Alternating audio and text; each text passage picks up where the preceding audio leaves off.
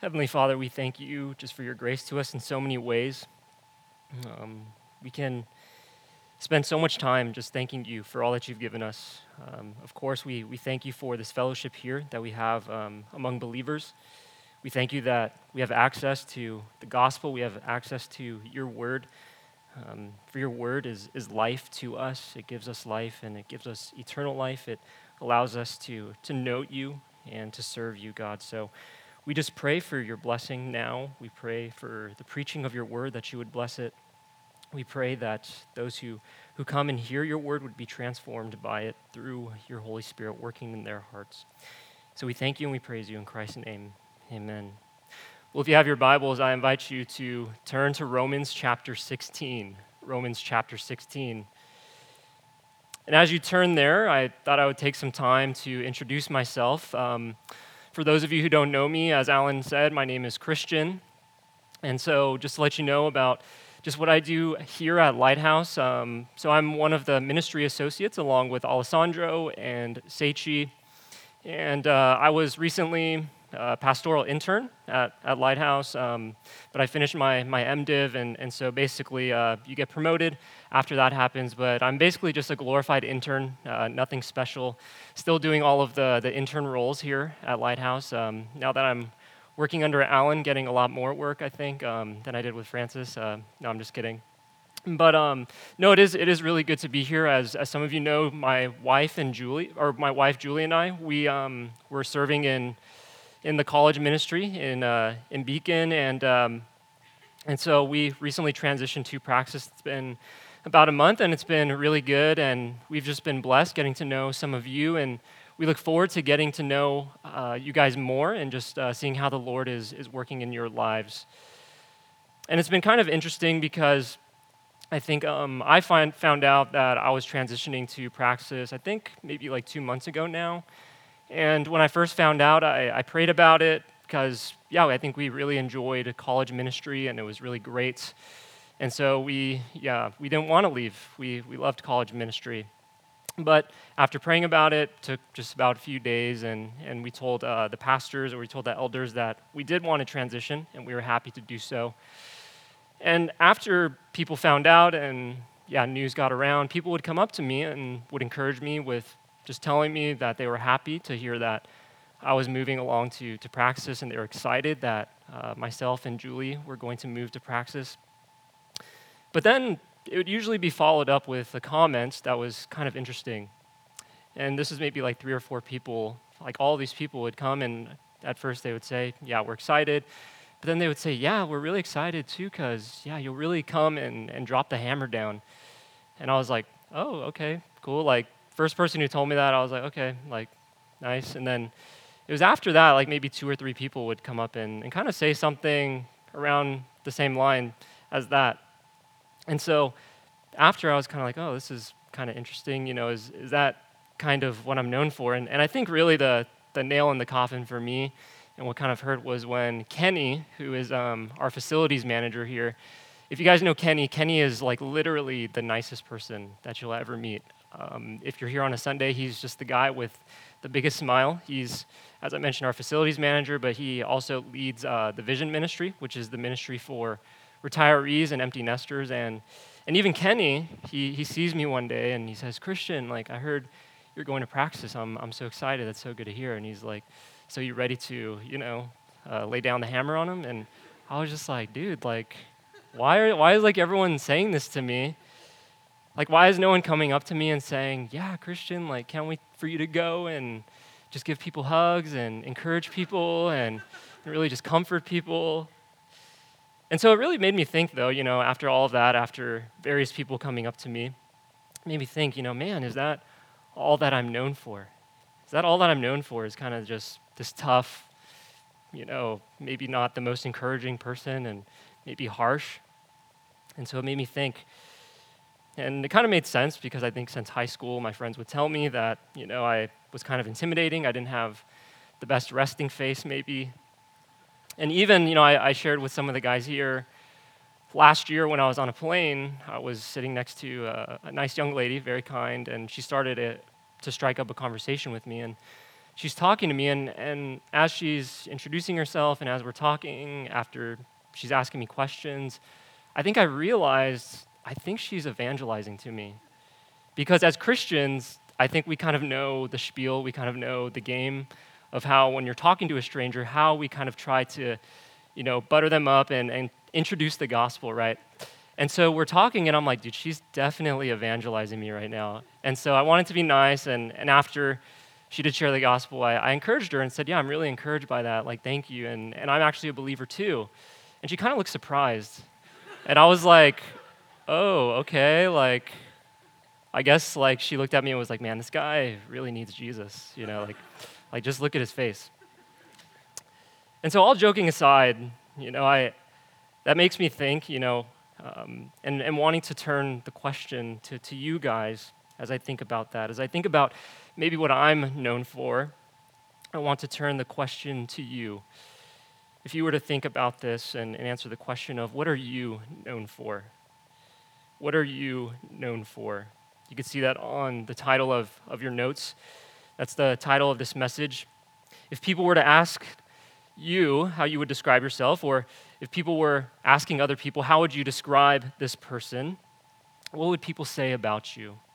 What would people say about you? What is your reputation?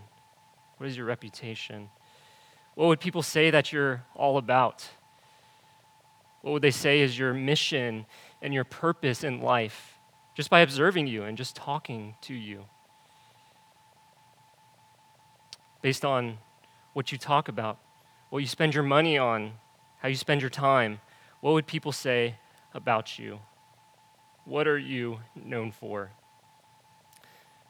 And I want us to think about this because as we come to our passage at the end of Romans, Paul, he's coming to the end of his letter and he's taking us through, after 15 chapters, right? He's taking us through this long and amazing theological journey that we've just talked about for these past months. He's laid forth his gospel in these chapters. And in chapter 16, he begins to close out his letter and make some final remarks.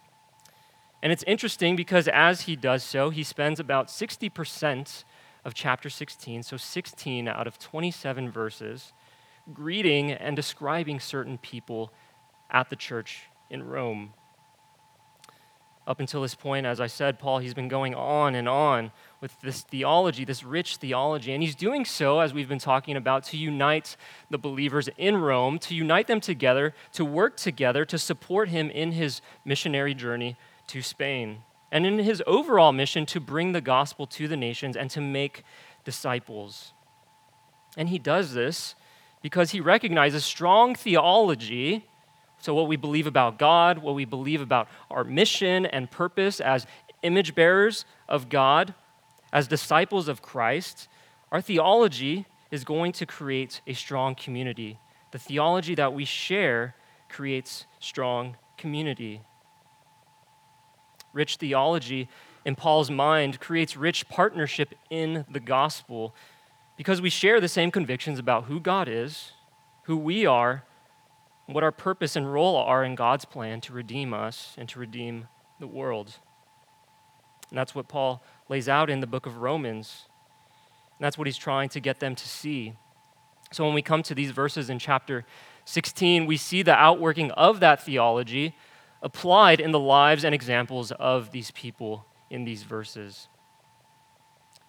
Here we see examples of what it looks like for people to adopt a rich theology, a rich understanding of Paul's theology, of his gospel, which produces a certain outlook on life. And as I mentioned, our purpose to be people who are on mission for God and people who are known for being on mission for God. And specifically, the Great Commission so before we even jump into our passage, I'd actually like us to turn to Matthew 28. It's always good to go to the Great Commission. I don't think it could ever be uh, outdone or overpreached. But just quickly, to see that this is the framework that Jesus gives for us as disciples, but more importantly for Paul and the apostles as they're writing and as they're spreading the gospel throughout the world. They're following these commands from Jesus, they're following this commission, and they pass that commission down to us. And so this is what Jesus says in Matthew 28, verses 18 to 20. It says, Jesus came and said to them, All authority in heaven and on earth has been given to me. Go therefore and make disciples of all nations, baptizing them in the name of the Father and of the Son and of the Holy Spirit, teaching them to observe all that I have commanded you. And behold, I am with you always to the end of the age. So, this is the mission we've been given by God. Jesus says that all authority has been given to him.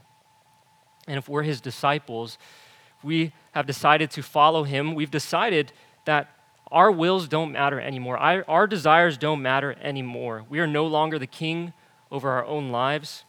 Jesus says that he is the king, he is our master, and so we follow him because all authority belongs to him.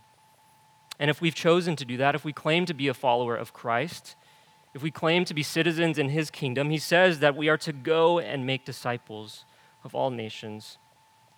And then in verse 20, he says, teaching them to observe all that I have commanded you. So you see what's going on. Jesus, he taught his disciples to do certain things, to obey certain things. And so his disciples, they go and make disciples themselves. And so that is our call.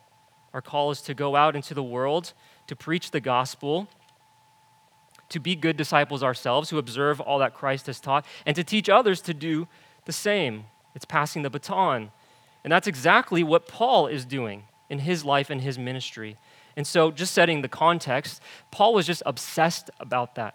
That was his mission. That's what he was all about, if you were to ask him. And so, in Romans, we see that played out. And we see in our passage in Romans 16, we see Paul telling us and showing us the results of that, of his preaching, of his mission, of his work, of all the discipleship that he's done. And so, in our passage, starting in verse 1, back in Romans 16, this is what Paul says. Speaking to the church in Rome, he's writing this letter. Coming to the end, he says, I commend to you our sister Phoebe, a servant of the church at Cenchreae, that you may welcome her in the Lord in a way worthy of the saints, and help her in whatever she may need from you for she has been a patron of many and of myself as well.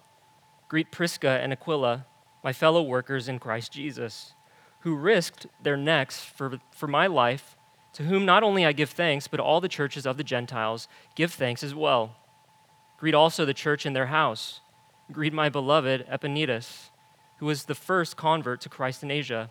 Greet Mary, who has worked hard for you. Greet Andronicus and Junia, my kinsmen and my fellow prisoners. They are well known to the apostles, and they were in Christ before me. Greet Ampliatus, my beloved in the Lord. Greet Urbanus, our fellow worker in Christ, and my beloved Stachys. Greet Apelles, who is approved in Christ. Greet those who belong to the family of Aristobulus. Greet my kinsman Herodion. Greet those in the Lord who belong to the family of Narcissus. Greet those workers in the Lord, Tryphena and Tryphosa. Greet the beloved Persis, who has worked hard in the Lord. Greet Rufus, chosen in the Lord, also his mother, who has made a mother, has been, been a mother to me as well. Greet Asyncritus, Phlegon, Hermes, Patrobas, Hermas, and the brothers who are with them. Greet Philologus, Julia, Nereus, and his sister, and Olympas, and all the saints who are with them. Greet one another with a holy kiss. All the churches of Christ greet you. So I think, you know, I was talking to, to Sam uh, before this just about the passage, and, and even talking to uh, Alan and, and Alessandro, I was really excited. You know, when I, when I first heard that I was uh, going to be preaching for, for Praxis, it's always a privilege to, to preach and share God's word. And then, you know, of course, I look at the schedule uh, for the preaching schedule, and, and I am curious, you know, what uh, passage am I going to, to preach on? You know, is it going to be something spicy? you know, maybe something on, on dating or, or marriage, or, you know, is it going to be Romans 9 through 11 talking about predestination and Calvinism, Arminianism? And then I go and I, I look and I see it's this passage. And, you know, I'm just going to assume that none of your life verses are contained in this passage. And, you know, when we think about, if you asked any preacher, like, what is your favorite passage to preach on? Like, what is that, that one sermon where, you know, you just look back and, and people were converted and all these amazing things happened. and it really just cut people to the heart. I, I don't think many preachers are going to say Romans 16, right? But as Christians, we believe that Paul, when he's writing with apostolic authority, he's writing uh, under the uh, superintention of the Holy Spirit, and what he's writing is authoritative. It is God's word. 2 Timothy 3 16 and 17, that all God's word, all scripture is God breathed, and it's profitable for teaching and rebuke and correction, profitable to, to make a godly person, right? Training a godly man. And so we trust that what God has in his providence brought down to us uh, through Paul's writing here is beneficial. And hopefully I can show, you know, just even from my own study of this passage, that we can be encouraged. There is something to learn here from what Paul is writing. And so we're just going to jump right into it. In verses 1 and 2, on your notes there, you can see that Paul is giving a commendation to the sister Phoebe. To the sister Phoebe. So, Phoebe, she was most likely the letter carrier who brought uh, this letter to the Romans, to this church in Rome. And it's interesting because he first says he's commending this sister, Phoebe. So maybe the Romans, they don't know who Phoebe is, they've never met her, but Paul knows her. And he says in verse 2, he wants them to welcome her in the Lord. So she's a fellow believer, so he's saying, welcome her in a way worthy of the saints. And he's saying to help her in whatever she may need from you. Why? And he grounds it in this clause For she has been a patron of many and of myself as well.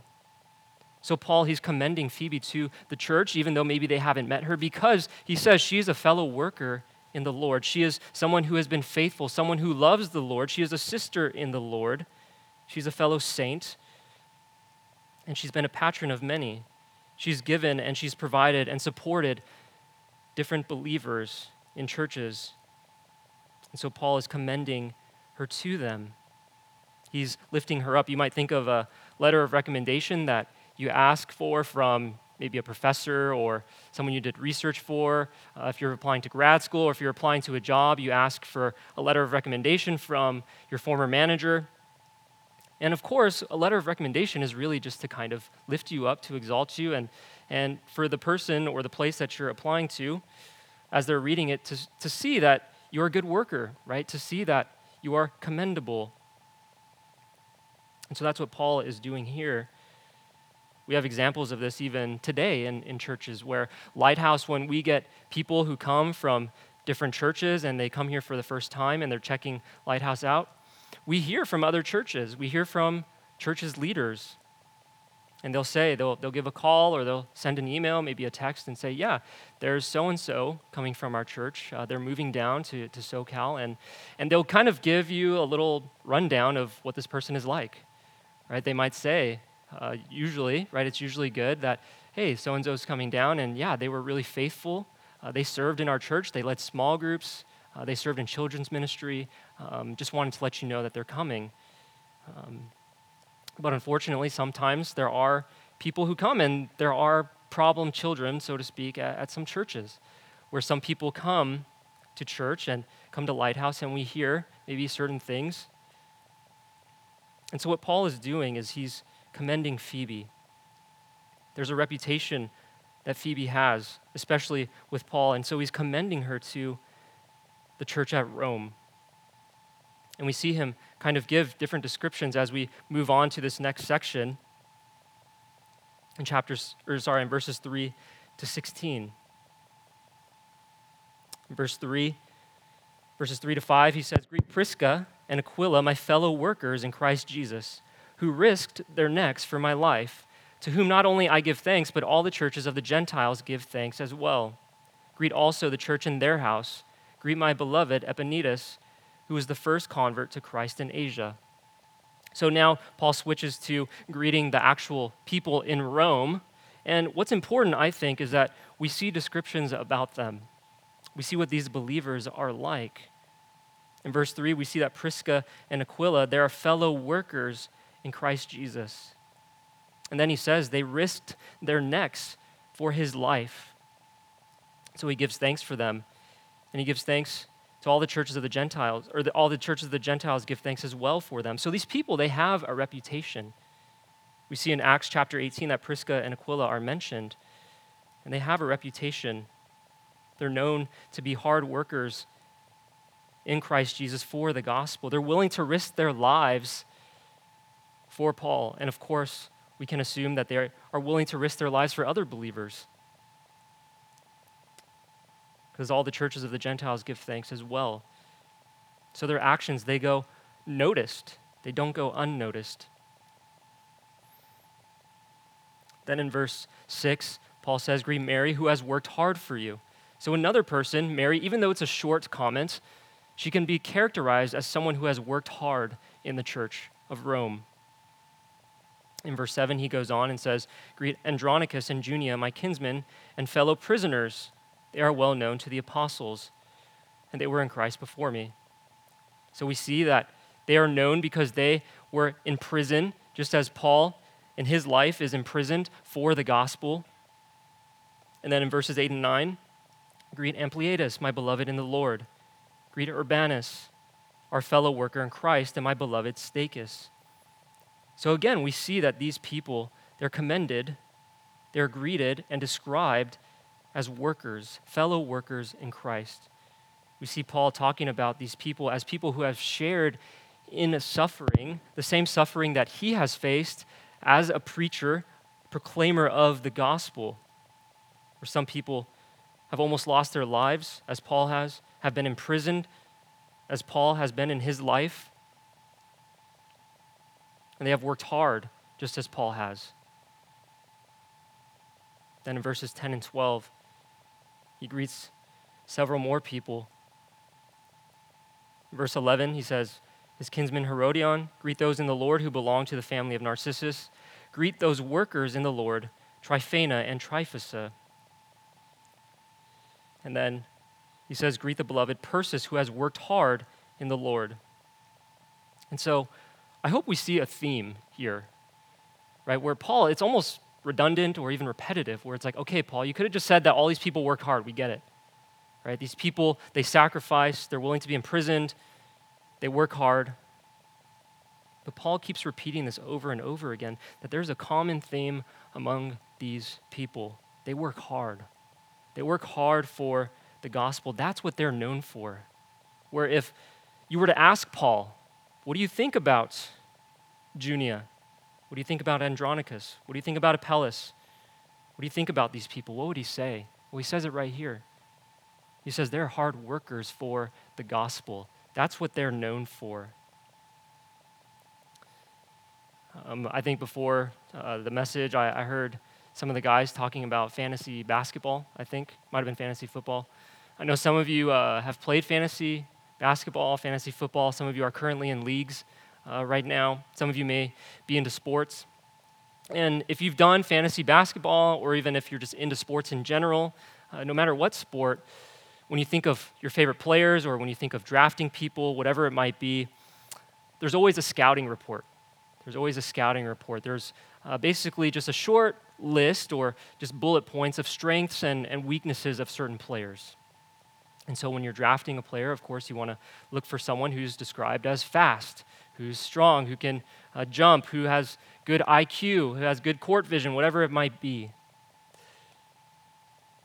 And so the question is if we were to think about these people and we, we ask, right, what do you think about so and so? What is their scouting report? Right? How would you describe this person in just three bullet points? Paul's saying these people are hard workers for the gospel. So the question is is this how Paul, if he was writing a letter, or if you were to ask someone here at our church, is that how you would be described? Is that your scouting report? A hard worker for the gospel, as these people are so characterized by.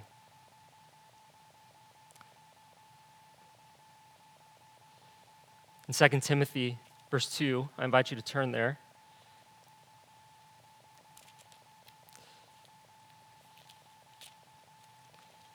In 2 Timothy, sorry, 2 Timothy chapter 2, verses 3 to 6. This is what Paul is telling Timothy in his farewell letter. Paul is about to die. He's in his last imprisonment, and he's passing the baton to Timothy. He's passing his ministry down to Timothy. So these, these are his final words, his final charges to Timothy. And this is what he tells him 2 Timothy 2, starting in verse 3. He says, Share in sufferings, share in suffering as a good soldier of Christ Jesus. No soldier gets entangled in civilian pursuits, since his aim is to please the one who enlisted him. An athlete is not crowned unless he competes, competes according to the rules. It is the hardworking farmer who ought to have the first share of the crops. Think over what I say, for the Lord will give you understanding in everything. So, what is Paul saying? He's telling Timothy that you are to be a good soldier. Verse 5, to be an athlete. Verse 6, to be a hardworking farmer. And the common denominator with all of these three images is that it involves sweat, it involves sacrifice, it involves work. And we see this as a common theme in Paul's letters. 1 Corinthians 9, if you turn there.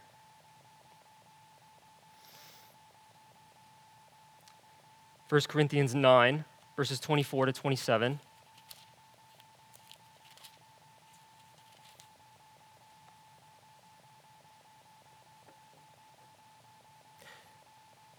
This is what Paul says.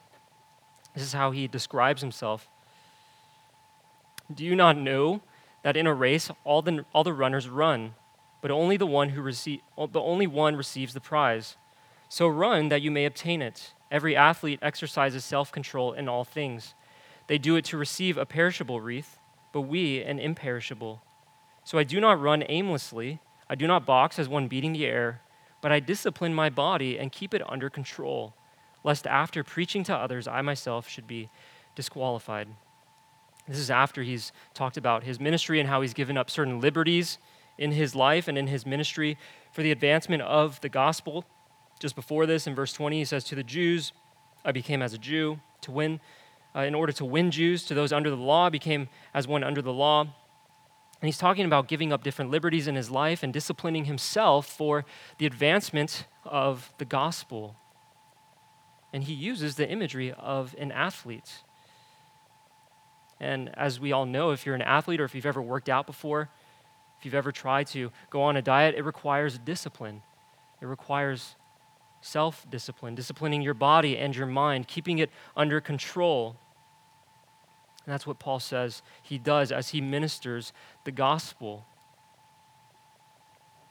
So, hard work is something that Paul is obsessed about when he thinks about preaching the gospel, when he thinks about discipling others. And we see the product of that in the people that he commends and he greets in Romans 16. You can turn back there. And the thing is, when we hear hard work, when we think of discipline, right, we can kind of uh, shudder at those words. Uh, we can think of, especially when it comes to our faith, right? The, the word work or, or discipline, we could think of legalism, right? That that's a bad word. Uh, work and, and disciplining ourselves, an obligation. But for Paul, hard work for Christ and hard work for the gospel is not legalism. For him, it is worship. Right? Paul was so arrested by the glory of Christ in Acts 9 when he met him on the road to Damascus. And as he experienced the saving work of Christ in his own life, and he experienced the lordship of Christ, Paul was so arrested by this that he felt like he could do nothing else in his life ever again but to work hard for Christ and for the gospel as an act of worship. And again, we see the product of Paul's ministry and of his gospel in these people at Rome, where they are hard workers for Christ, for one another.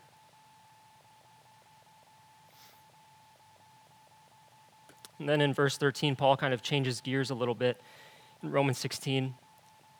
He says, Greet Rufus, chosen in the Lord, also his mother, who has been a mother to me as well.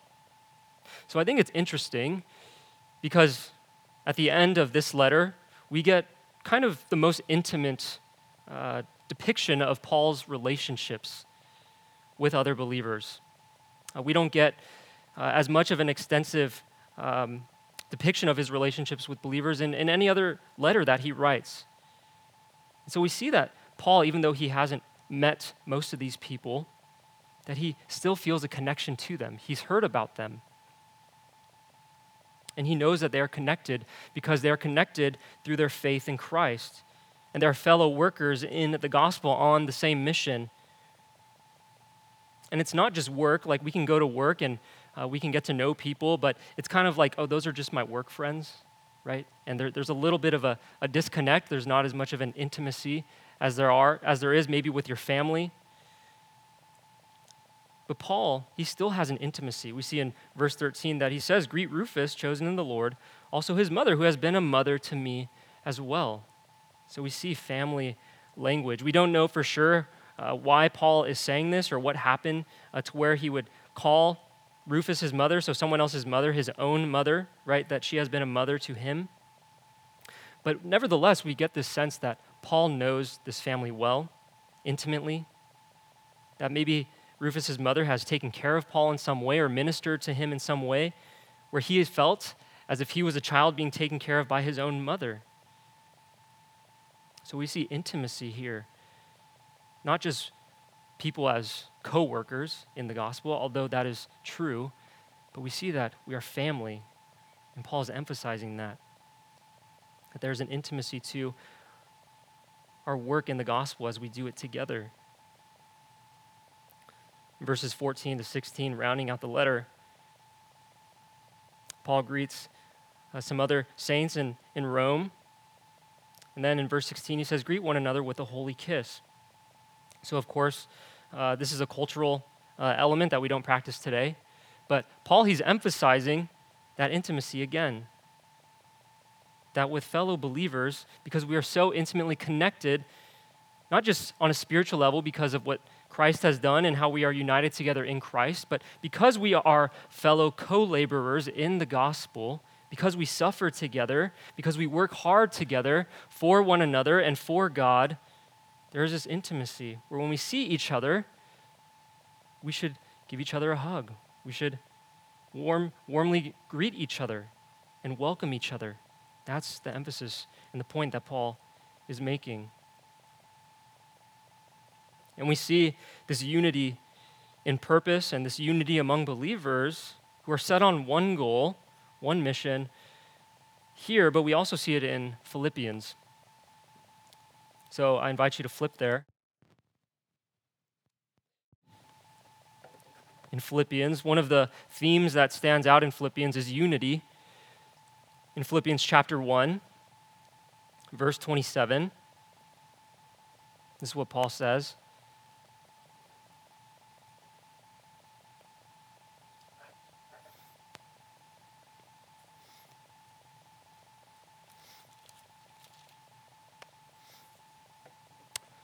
He says, Only let your manner of life be worthy of the gospel of Christ, so that whether I come and see you or am absent, I may hear of you that you are standing firm in one spirit, with one mind, striving side by side for the faith of the gospel.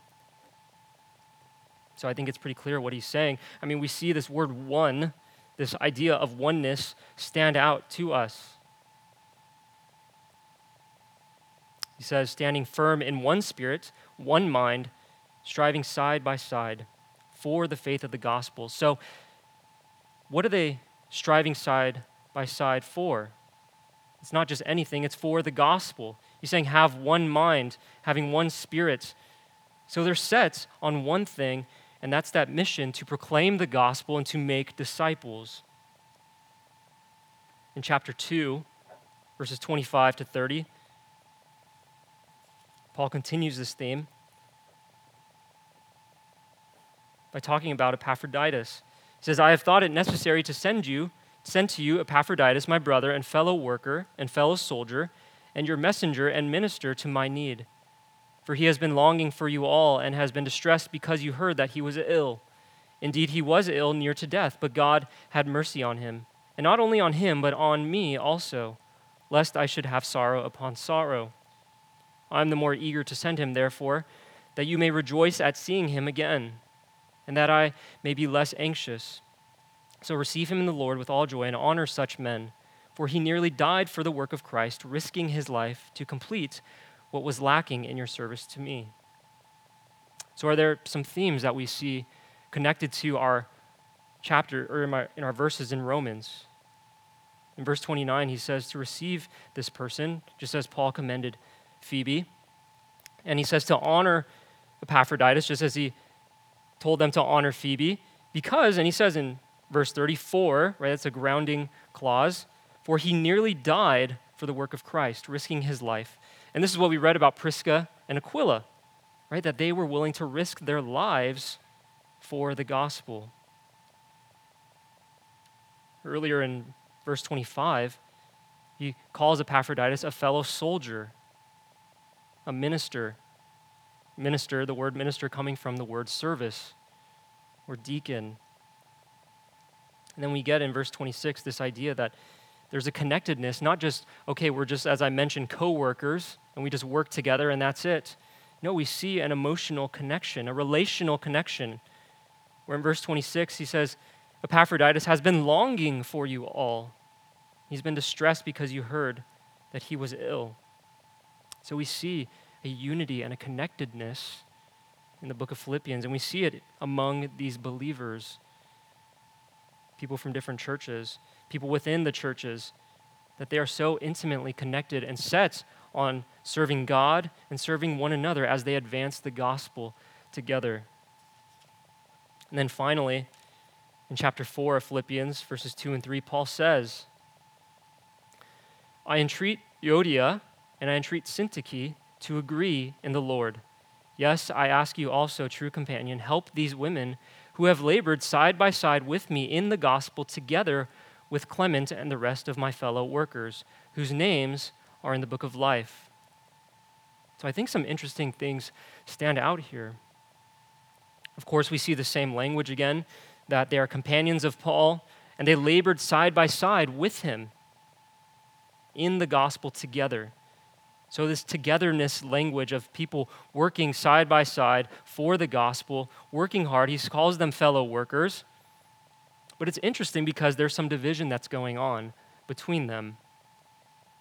So much so that Paul decided to name names. He decided to put their names in his letter and to call them out and he's calling them to agree in the Lord.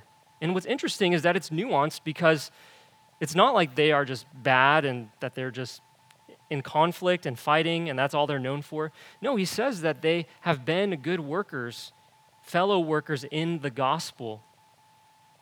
But like all of us, we're, we're still sinners, even though we have been saved and even though we're being sanctified. Even mature believers have problems with one another. And so he's reminding them, guys, I know you have this little squabble right now, but I'm calling you and reminding you of the labor that we once shared in together and when, what you shared in together, this labor in the gospel. And to set aside your differences and to come together and be united with one purpose, with one mind, striving together for the sake of the gospel. He's saying, you might have beef with each other, but the gospel is more important than that. You have to set that aside. So, whether it's here in Philippians, whether it's in Romans 16, we see something that is so crystal clear for Paul. For Paul, he sees himself and he sees these members in these churches, these fellow believers, as a team on a mission. He sees them as a team on a mission the Great Commission, where even if there's sin, even if there's division, he calls them to rally together because there's something so much bigger than these little squabbles. He recognizes a house divided cannot stand. He recognizes that if they are fighting amongst themselves, they cannot focus on the real thing that is important, which is preaching the gospel and making disciples.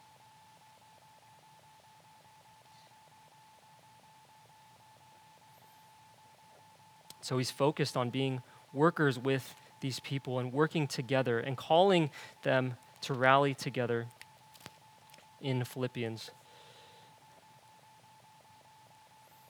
But in Romans, we see that these people are doing well. He greets them, and they seem to be taking his gospel, taking the theology that he's laid forth, and they're going and advancing in their faith, being hard workers for the gospel, willing to risk their lives for him and for the sake of the advancement of the gospel. So he commends them and he greets them. And that's what we need to strive for. We need to ask ourselves can we be characterized by this? Can we be characterized by people in Romans 16 who strive for the advancement of the gospel? Are we a team together here at Lighthouse, here in Praxis, on mission, on the same mission? Because all of us are on a mission. We're on a mission. We have purpose. We wake up in the morning for a specific reason. We do the things we do for specific reasons. But the question is are we doing it all for the same reason? Are we all on the same page with the same purpose? And that purpose is it to advance the gospel? Is it to make disciples? Is it to grow in our own discipleship? So the question is what is your mission? What is your mission? What is your purpose? If you were to fill in the blank, my mission in life is to, what would you say? Would it be to make a lot of money? Would it be to find a significant other? To be liked by others? To accumulate accolades? And these things are not bad, right? These things are good things created by God to enjoy. But if that is your sole mission, to obtain these things, to worship the creature and enjoy the creation while forsaking the creator, then that is a problem, right?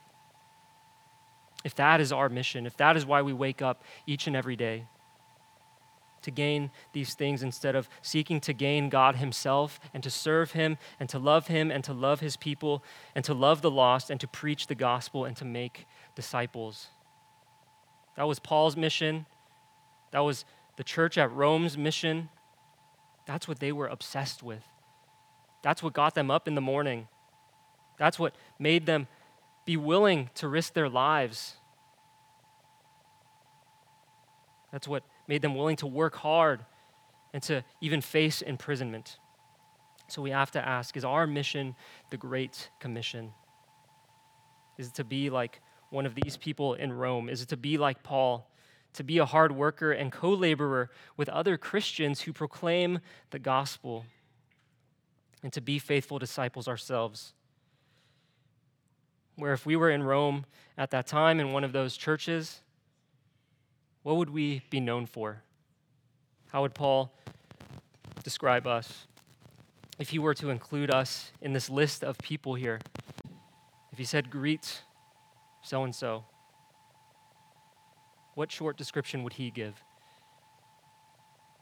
So I pray that the description that he would give would be the same description that he gives for these believers here. That we would be beloved in the Lord, fellow workers in Christ. That is the aim, that is the goal for every believer in Christ, every disciple of Christ. And so I hope that we can find encouragement from this chapter here, in these verses, that we would strive to, to have that. And again, not out of legalism, not that we need to prove ourselves to God because we've been saved and we've been declared righteous by the work of Christ and we are clothed in His righteousness, where we don't need to gain God's approval, but we do it because we love God, because we want to worship Him, because of who He is and what He's done. So that is my prayer for us. That is my prayer for myself for all the church of Christ. And so I hope we would leave now as we discuss in small groups and as we think about this for ourselves, wanting what Paul wants to see the advancement of the gospel for the glory of God. Let's pray. Heavenly Father, we are so thankful to you that we've been given this privilege and this opportunity to serve you through the Great Commission as we have this task set before us to proclaim the gospel, to make disciples, and to grow as disciples ourselves. God, we do it with joy because we see that you are the God who has saved us. You are the God of all glory and majesty and beauty. And that to serve you in this way, God, it is for our benefit and for your glory, and it gives us great joy to do so. So please help us see that. Because as we work hard, we can grow weary. We understand that in the Christian faith.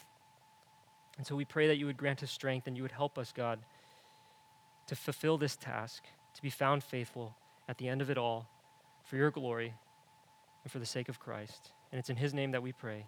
Amen.